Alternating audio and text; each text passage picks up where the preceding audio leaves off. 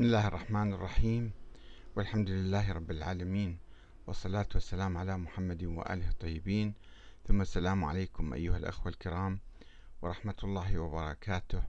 ومرحبا بكم في برنامج أنت تسأل وأحمد الكاتب يجيب.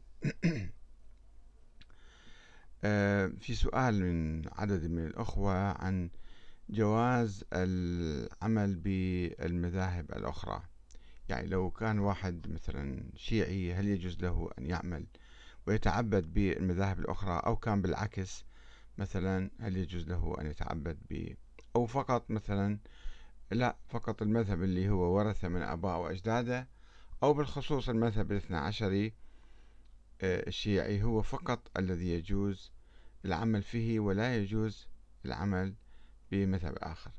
هذا الموضوع في الحقيقة من هوامش ومن تبعات آه، الفكر الاستبدادي الذي انتشر بين المسلمين وفرقهم.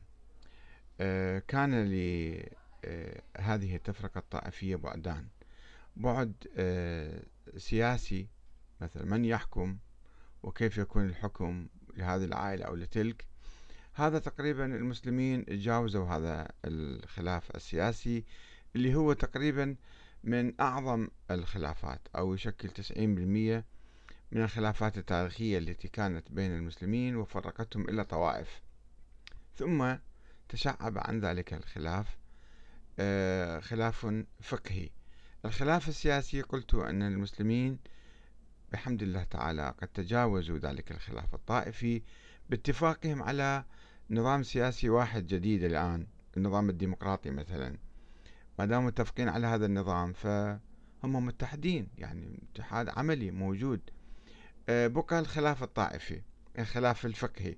هل يجوز للشيعي أن يأخذ مثلا مسائل فقهية من غير الشيعة؟ وهل يجوز للسني أن يأخذ مسائل فقهية أو يتعبد حتى على المذهب الشيعي المذهب الجعفري؟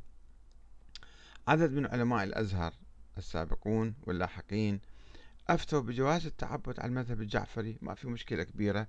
مسائل فقهية هي مثل ما موجود بين المذاهب السنية اختلافات عديدة. كل مذهب عنده مثلا مسائل فقهية.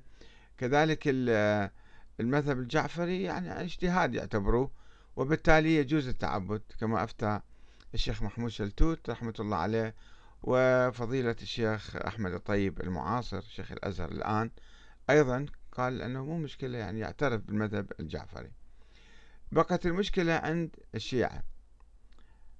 يعني هل يعترفون بالمذاهب الأخرى؟ هل يجيزون التعبد على المذاهب الأخرى أو لا؟ أن فقط المذهب الشيعي. أنا أقرأ لكم بعض الأسئلة وبعض الأجوبة من الإخوان. الأخ محمد أبو عبد الرحمن يقول أريد أن أوجه سؤالا للأستاذ أحمد الكاتب. بعض الشيعة سمعتهم وبعضهم شاهدت كتاباتهم يقولون ما يجوز أخذ العلم إلا من أهل البيت فقط أو كما يقولون لا تأخذن معالم دينك من غير شيعتنا الآن.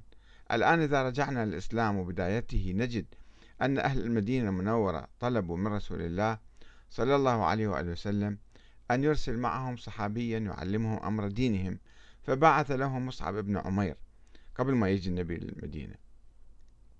رضي الله عنه وبعث ستة من الصحابة إلى اليمامة لتعليم الدين والقرآن الكريم القصة مشهورة. فكيف هذا التناقض عند الشيعة؟ الأخ أحمد الحاج أيضا نفس السؤال يكرر يقول أستاذ أحمد الكاتب بعد التحية والإحترام أرجو أن تسمح لي هنا بالتساؤل أولا. لماذا يحرم الأخذ والتعبد على المذاهب الأخرى؟ وما هو الدليل على الحرمة؟ والمذاهب الفقهية كلها عبارة عن مدارس اجتهادية بحتة. لكل منها أصولها الفقهية المعتبرة في استنباط الأحكام من كتاب وسنة وقياس وإجماع واستحسان واستصحاب وسد ذرائع ونحوها. قد تصيب أحيانا وقد تجانب الصواب أحيانا أخرى. وقد حسمها الشافعي بقوله انظروا في قولي فإذا رأيتموه يوافق حديث رسول الله صلى الله عليه وسلم فخذوا به وإذا رأيتموه يخالفه فاضربوا به عرض الحائط.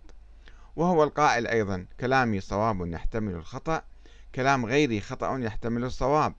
إضافة إلى قول الإمام مالك كلا يؤخذ من قوله ويرد إلا صاحب هذا القبر بمعنى أن النبي الأكرم صلى الله عليه وسلم هو وحده من لا يرد قوله ولا رأيه. آه، الأخوة يشيرون إلى آه، ما كتبه في صفحتنا أيضا الأخ عادل محمد الحجيمي. آه، بالحقيقة هناك يعني تيار تيار أخباري يقبل بالأحاديث كما هي من دون تحقيق من دون تدقيق. يرفض البحث فيها ويرفض علم الرجال.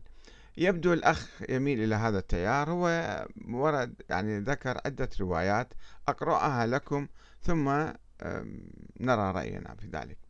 يقول كتب إمامنا الهادي عليه السلام إلى رجلان إلى رجلين يسألان عمن يأخذان معالم دينهما. كتب فاصمدا في دينكما على كل متين في حبنا وكل كثير القدم في أمرنا فإنهما كافوكما إن شاء الله. يعني مو فقط من الأئمة لا أخذوا المسائل من أتباع الأئمة من الشيعة شيعة الأئمة. عن علي ويروي رواية أخرى. عن علي بن سويد السائي عن إمامنا الكاظم عليه السلام. يقول وأما ما ذكرت يا علي ممن تأخذ معالم دينك لا تأخذن معالم دينك عن غير شيعتنا فإنك إن تعديتهم أخذت دينك عن الخائنين الذين خانوا الله ورسوله وخانوا أماناتهم.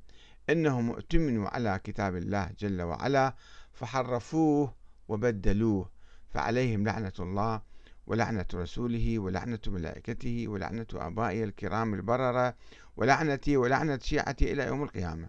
عادل محمد الحجيمي. أيضا يروي رواية أخرى يقول قال رسول الله اللهم ومن أساء خلافتي في أهل بيتي فاحرمه الجنة التي عرضها أرضها السماوات والأرض. قال رسول الله صلى الله عليه وآله إني موصيكم بوصية فاحفظوها ومودعكم أمرا فاحفظوه. ألا إن علي بن أبي طالب عليه السلام أميركم بعدي وخليفتك وخليفتي فيكم.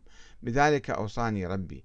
ألا وإنكم إن لم تحفظوا فيه وصيتي وتؤازروه وتنصروه اختلفتم في أحكامكم واضطرب عليكم أمر دينكم ووليكم شراركم. ألا إن أهل بيتي هم الوارثون لأمري والعالمون بأمر أمتي من بعدي. اللهم من أطاعهم من أمتي وحفظ فيهم وصيتي فاحشرهم في زمرتي واجعل لهم نصيبا من مرافقتي يدركون به نور الآخرة. اللهم ومن أساء خلافتي في أهل بيتي فاحرمه الجنة التي عرضها كعرض السماء والأرض. بحار الأنوار جزء 28 ذكر الصفحة متن موجود.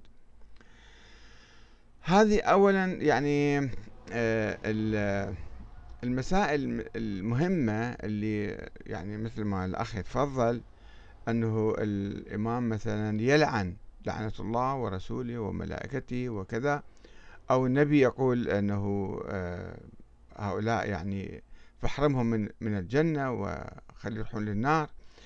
يعني آه، يعني الإسلام وحده ما ما يكفي والعمل بالمسائل الفقهية من الفقهاء الآخرين أيضا هذا ما يكفي هذه مسألة مهمة جدا. مسألة أصولية. مسألة مسألة يعني مو صارت مسألة جزئية فرعية بسيطة. آه، اللي تشك يعني المسلمين أنه هذول على الحق فقط وذلك كلهم على الباطل يروحون للنار.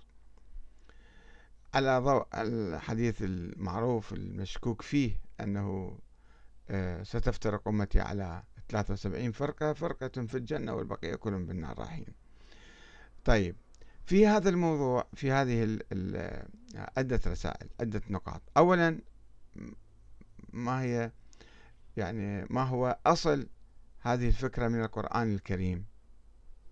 ما موجود أصل بالقرآن الكريم.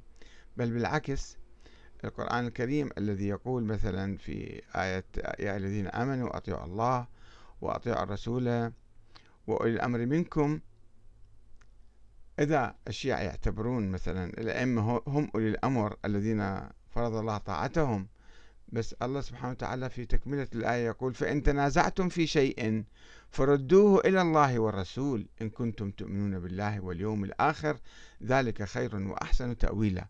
يعني الله سبحانه ما جعل غير الرسول هو حكم علينا. الله يبلغ رسالته للرسول والرسول هو المرجع الأول والأخير يصير بعد الله تعالى. ما في واحد آخر مرجع الله حاطه علينا. لا مرجع جديد الآن ولا من الأئمة السابقين. آه، الأئمة السابقين يقول تنازعتم في شيء معهم يعني مع أولي الأمر فردوه إلى الله والرسول. ارجعوا إلى الله والرسول. هذا مرجعكم. مو الأئمة يصيرون المرجع. فكلام الأئمة أو كذا ما عندهم اجتهادات نحترمها وسيرة نقتدي بها. سيرة نقتدي بها مثلا آه، تطبيق جيد نجله ونحترمه للإسلام هذا كله صحيح ولكن لا يوجد شيء يفرض اتباع أحدا آه، أحد غير الرسول صلى الله عليه عليه. هذا أولا.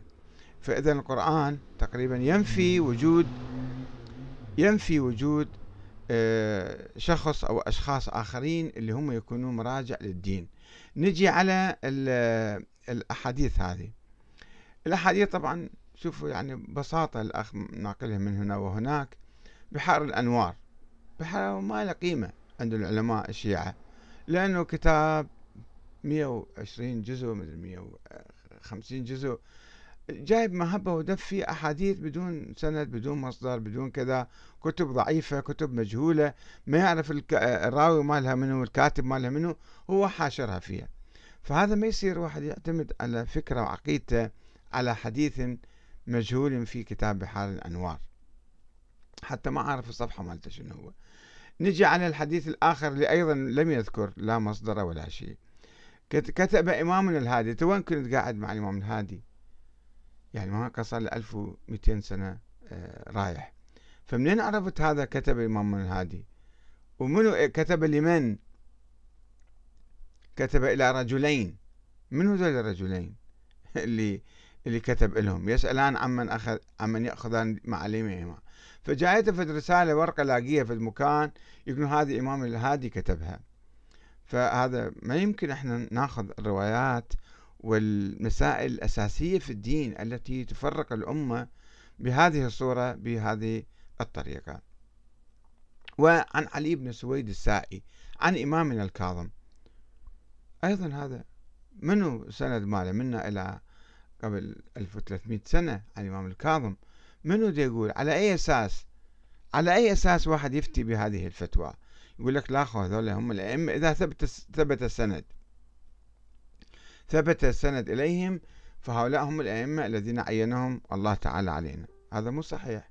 لا يوجد أي نص على الكاظم ولا على الهادي ولا على الباكر ولا على الصادق لا يوجد نص عليهم.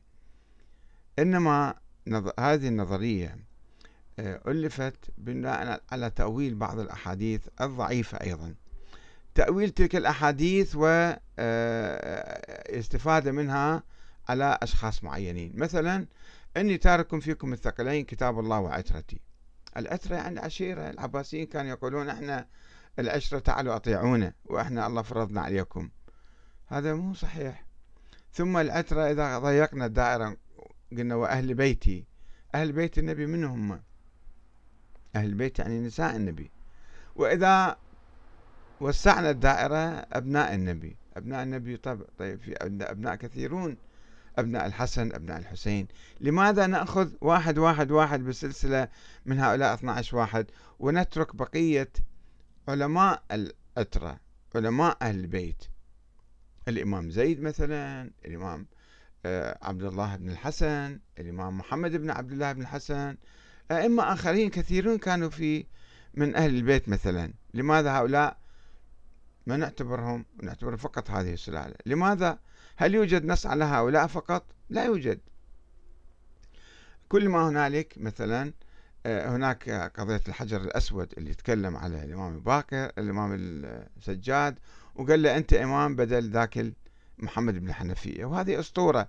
فما يجوز نبني إحنا عقيدتنا على أسطورة أو أساطير عديدة أخرى ونقول هؤلاء هم الذين فرض الله طاعتهم. ومو بس هم شيعتهم لا تأخذ معالم دينك. عن غير شيعتنا. شنو معالم الدين اللي عند الشيعة اللي تختلف عن بقية المسلمين؟ اللي لا تأخذ إلا من شيعتنا. زين الأئمة راحوا الآن. الأئمة ما موجودين. لازم نأخذ الفقه فقط من مجتهدي الشيعة على ماذا يجتهدون. عندهم مئات الآلاف من المسائل الجديدة اللي يجتهدون فيها مثل ما يجتهدون علماء الأزهر أو علماء الزيتونة أو علماء هذا البلد أو ذاك. فماذا يفرق هذا المجتهد عن بقية المجتهدين؟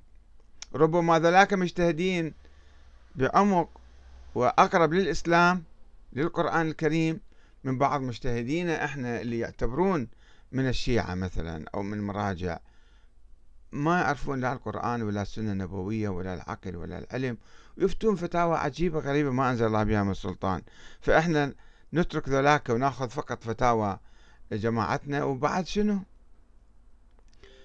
الذين اتمنوا على كتاب الله ودي ينتقد الآخرين فإن تعديتهم أخذت دينك عن خائنين. خائنين ماذا؟ ماذا خانوا؟ ماذا خانوا؟ يعني شوية نفكر بهالكلمات. ناس متطرفين الإمام الكاظم كان بالسجن وذولا يسوون عليه روايات وقصص. ويبثون التفرقة بين المسلمين ويجعلون جدران بين الشيعة وبين غيرهم. الذين خانوا الله ورسوله علماء الآخرين علماء المسلمين خانوا الله ورسوله وخانوا أماناتهم. كيف يعني؟ بماذا؟ هذا مو صحيح. هذا نوع من التطرف والعنف والمدسوس في تراث أهل البيت. أنهم ائتمنوا على كتاب الله جل وعلا فحرفوه وبدلوه. وين حرفوه وين بدلوه؟ من حرفه ومن بدله؟ شوفوا هذه الرواية هي تكشف عن قائلها. وليس الإمام الكاظم مستحيل يقول الكلام هذا. ما أي أي تحريف؟ وين حرفوه وين بدلوه؟ فهذا واحد هو عنده فرد تصور آخر عن القرآن محرف القرآن فيقول ذلك الآخرين حرفوا القرآن. إحنا نعرف هذا القرآن اللي كان عند عامة المسلمين هو اللي موجود عندنا حاليا وموجود عند أهل البيت. ف هذا هذه التهمة تكشف عن حقيقة التطرف عند قائلها وليس عند الأئمة. ثم فعليهم لعنة الله. أنت من تلعن واحد أخرجته من رحمة الله يعني وديته للنار بعدين. ولعنة شيعتي إلى يوم القيامة. يعني هذا كلام كله عنف وتطرف.